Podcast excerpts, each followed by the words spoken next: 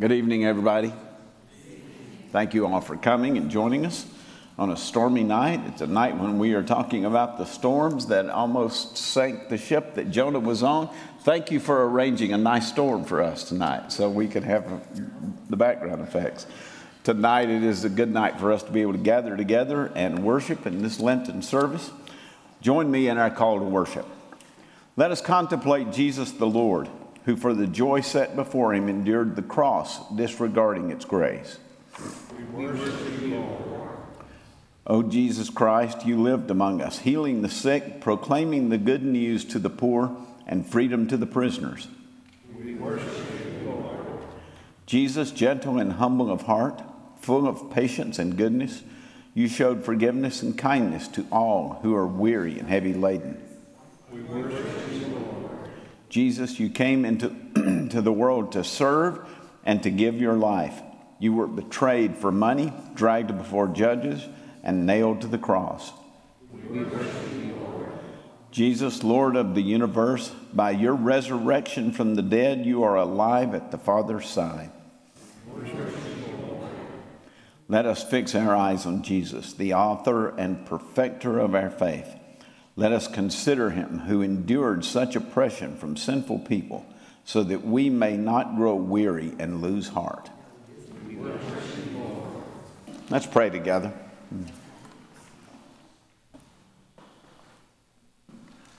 Holy God, we come to you on this night because we want to be in your presence. We want to join with you. We want to learn from you. We want to experience your your spirit. We want to experience the grace that pours itself upon our world. We want to know you, perhaps as we've never known you before, but we certainly want to worship you and to be part of this family of faith that you have given to us as a gift. We are gathered in this place tonight because you are the one who has promised to be with us. You're the one who loves us and longs for our company, you're the one who wants to make your home in our hearts. Help us, O oh God, to make sure that we have ourselves open to your spirit, that we have ourselves open to your presence. We do not have a clean place for you to make a home, but you have promised to live within us anyway. So we thank you, O oh God. We thank you for drawing near to us. We thank you for loving us even when we seem unlovable. We thank you for loving even the people who did such terrible things to you. It was from the cross that you looked down at all of those people and you asked God to forgive them. They didn't know what they were doing. I wonder sometimes if they knew what they were doing or if they didn't, but surely you knew better than I do. Remind us, O oh God, that you always know better than we do. Help us to put one foot in front of the other, but to make sure that we are stepping in the tracks that you are laying for us as we go along. Help us to follow you as closely as we know how, that we might learn from you, that we might experience you, and that we might know the wonder of your presence. Be with us tonight as we gather here, O God, and let your Spirit fill us that we might know more about you when we leave than we knew when we arrived. For it is in your name we offer our prayer.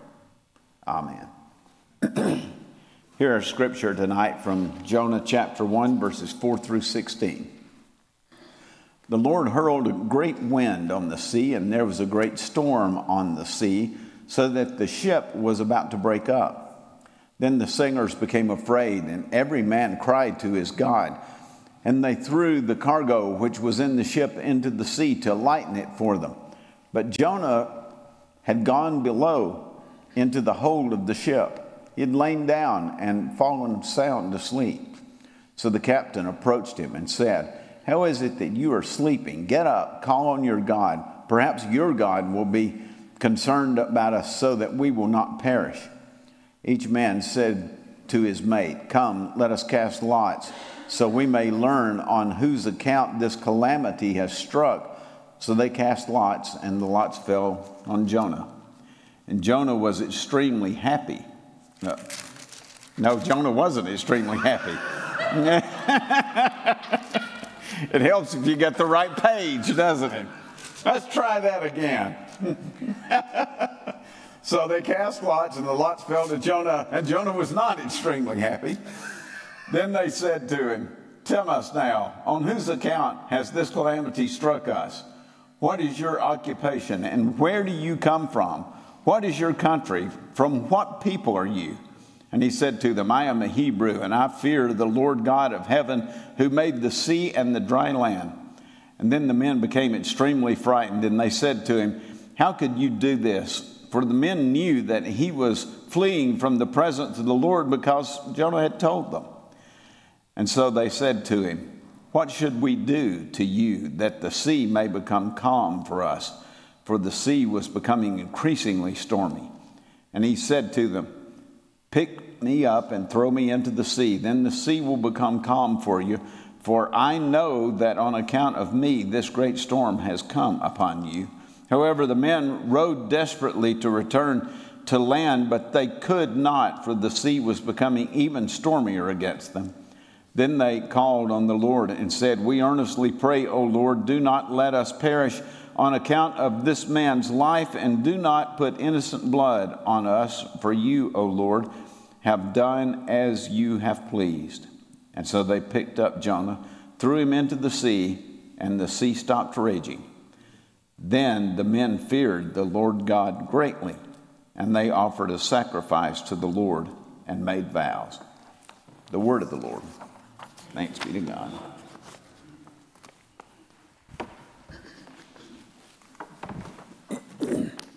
Jonah lived happily ever after. Somebody told me today, they said, Well, I know how the story of Jonah ends. Not if Tommy's reading it, you don't. Well, this is the second message of a series of sermons on the book of Jonah. Last week we learned that Jonah heard the word of the Lord commanding him to arise and go to the city of Nineveh. According to God, Nineveh is a wicked city, and so he calls Jonah to go and to be his instrument to call the people there to repentance. We learned, however, that Jonah didn't heed the word of the Lord. Instead, he was disobedient. He went down to Joppa to book passage on the ship to Tarshish in order to flee from the presence of the Lord, flee from the face of the, of the Lord, as the Hebrew says. And now, in today's scripture, Jonah is on this, his way to this exotic place, this land of adventure, Shangri La, Tarshish, and he finds himself in stormy weather. What do you do when there's a violent storm? Well, Tommy shared with us this past Sunday about uh, a dog that named Bam Bam that they had uh, growing up who was frightened uh, of storms. Uh, got to thinking about that, and for many years, Luann and I knew when bad weather was approaching, not because we were watching the Weather Channel, but because we had our own weather forecaster. Our dog Abby would cue us in on it. She was always the first to sense that there was a storm coming, and she would begin to tremble and to shake. And sure enough, within minutes, we would begin to hear the rumble of a storm in the distance. Abby would abandon her pillow and she would find a place at my feet between the sofa and the coffee table where she felt safe. But sometimes when a storm would come during the night, Abby would go upstairs and we would find her underneath the bed. There were times when I came home at the height of a storm and discovered her lying in the bathroom with her face pushed up against the, the wall.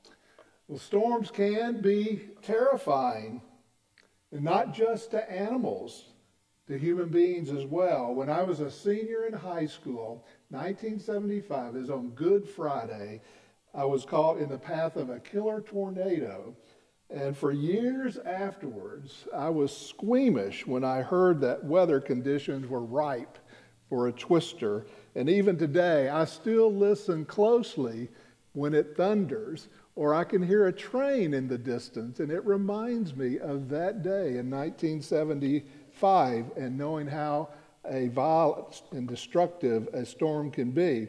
So, in our scripture lesson for today, a storm is brewing, but Jonah appears to be oblivious to it. He obviously had not been watching the Weather Channel or paying attention to what was going on outside. This storm is so bad that the writer says the, the ship is breaking up and the sailors have become terrified. They're beginning to throw their cargo overboard and they are feverishly praying to whatever God might listen to them in the midst of their predicament. And where is Jonah? Jonah has gone down below into the hold of the ship and he has fallen sound asleep. He's counting sheep, he's sawing logs. Well, the irony of the situation is abundantly evident. The heathen, the pagans, are responding to this crisis like any good Israelite would do. They're praying and offering sacrifices. In the meantime, Jonah the Israelite, the Hebrew prophet, the one who's called by God, he is fast asleep. And now, this is not just any sleep. The Hebrew word there, tardama, indicates it is a deep sleep, not the sleep of one who is fearful or one whose conscience is disturbed by the circumstances. There's no tossing and turning here. Jonah is out of it. Jonah is comfortable. Perhaps he's taken some Ambien or some melatonin. I don't know. But he is most certainly unaware at this point that the storm brewing outside is a direct result of the decision that he has made to disobey God. And as a result, he has endangered the lives of others by fleeing from the presence of the Lord, but you wouldn't know it by Jonah. The Lord hurled a great wind on the sea, and there was a great storm, and there lies Jonah in the belly of a ship. Martin Luther once wrote, There he lies and snores in his sin. It's the captain of the ship who has to wake Jonah up and to plead with him to pray, a pagan mind you, has to remind a prophet of God of his religious responsibilities. The captain must realize that the difference between life and death is in the response to a power greater than he and his men, even creation itself. And so he pleads with Jonah to, to get up and to, and to pray. He says, How is it that you are sleeping? Get up, call upon your God. Perhaps he will be concerned about us so that we will not perish. And Jonah's response is deafening. He is silent. He could just as well have stayed asleep. I got to thinking about this captain pleading with Jonah. I remembered a passage from Paul's letter to the church in Ephesus Paul is writing to the Ephesians about how they formerly walked in darkness and how they were now the light of the Lord, and they were to walk as children of light, and they were not to participate in, in deeds of darkness, but instead they were to expose them. And he says, Paul says, all things become visible when they're exposed by the light, for everything becomes visible in the light. And then he says a very curious thing here. He says, For this reason, it says, he doesn't say what it is, but he said, it says, Awake, sleeper, and arise from the dead, and Christ will shine on you. What is it? Well, Paul doesn't say. It doesn't appear to be a direct quote from Scripture, but I'm wondering if Paul, who's familiar with the Hebrew Scripture, is not thinking and writing about these captain's words to Jonah. How is it that you are sleeping? Get up, wake up, call upon your God. Perhaps He will be concerned about us. Perhaps He will shine His light upon us and we will not perish. You know, when the Bible talks about those who sleep and are still physically alive, the connotation is that their righteousness, which is received through faith, is not visibly evident.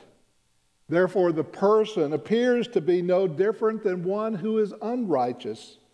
That is, the believer and the unbeliever are sometimes indistinguishable because the believer is living a lifestyle that is no different from an unbeliever.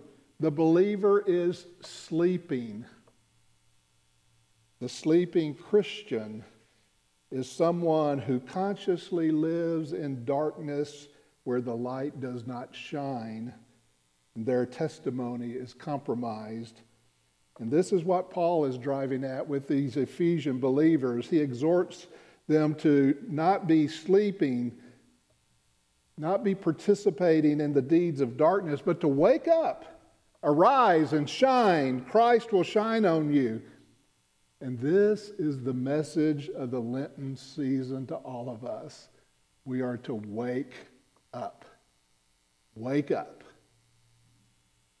Well, the, the sailors, they're convinced, as was common in that day, that the storm was a direct reaction of a God to some evil deed committed by someone on board the ship. Thus, they try to find out who the culprit is. Perhaps he could fill them in on his religious beliefs to such an extent that they could find a way to appease their God and to stop this storm. And so they begin to cast lots. It was believed that God would determine the way the lot would fall. The decision would thus be a divine one in the final analysis. And lo and behold, the lot falls to Jonah.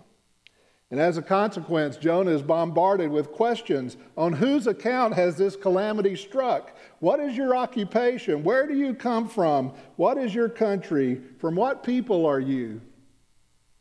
Jonah then informs them that he was fleeing from the presence of the Lord. Well, the sailors, they become extremely frightened. Interestingly, the sailors, these pagans, they cannot quite imagine anyone treating their God in such a ragged fashion. They couldn't imagine themselves doing such a thing. They seem to have more respect for Jonah's God than he does. And now, with the storm getting worse, the sailors press Jonah for a solution. And Jonah knows there's only two things left for him to do. He could repent, but amazingly, he steadfastly refuses to do it. He remains obstinate, even in the face of God's judgment upon him and the peril that he has placed the sailors and other passengers in. And finally, just as the sailors hurled their cargo into the sea as a sacrifice to appease their God, Jonah offers himself to be thrown overboard as a sacrifice. And why does he agree to this? Well, we don't know for sure. Perhaps it's his last ditch attempt on his part to flee the presence of the Lord, even if it means death.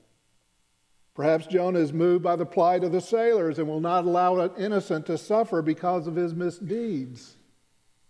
But more likely, Jonah agrees to be thrown overboard in order to take upon himself what he knows that he deserves. Even though he is unwilling to repent, he knows deep down he deserves God's wrath. Well, we do know the end of the story, don't we? The sailors throw Jonah off the ship.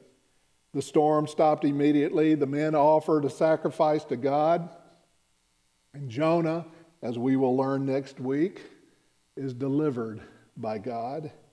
He is more than just with Jonah. He doesn't return evil for evil, he responds in mercy. But this evening, this evening, I want us to think about the events that have transpired as a result of Jonah's fleeing from the Lord. In particular, I want us to reflect upon the context of this story a violent storm. Jonah and the sailors are in a storm. And for Jonah, it's the storm of his own making. For the sailors, it's a storm which they had nothing to do with. Have you ever been in a storm?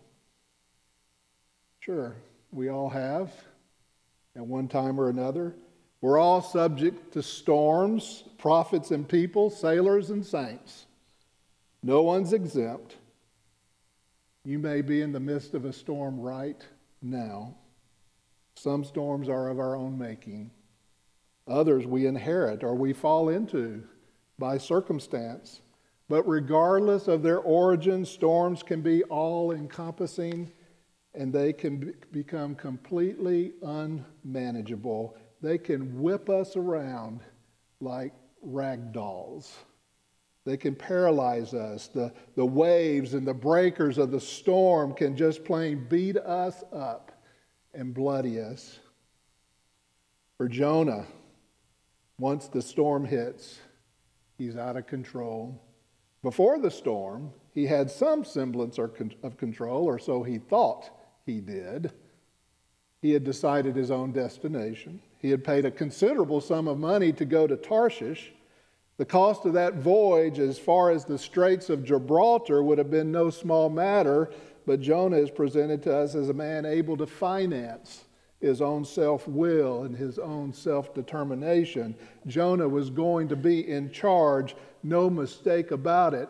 But in the midst of a storm, Jonah's financial wherewithal is insignificant.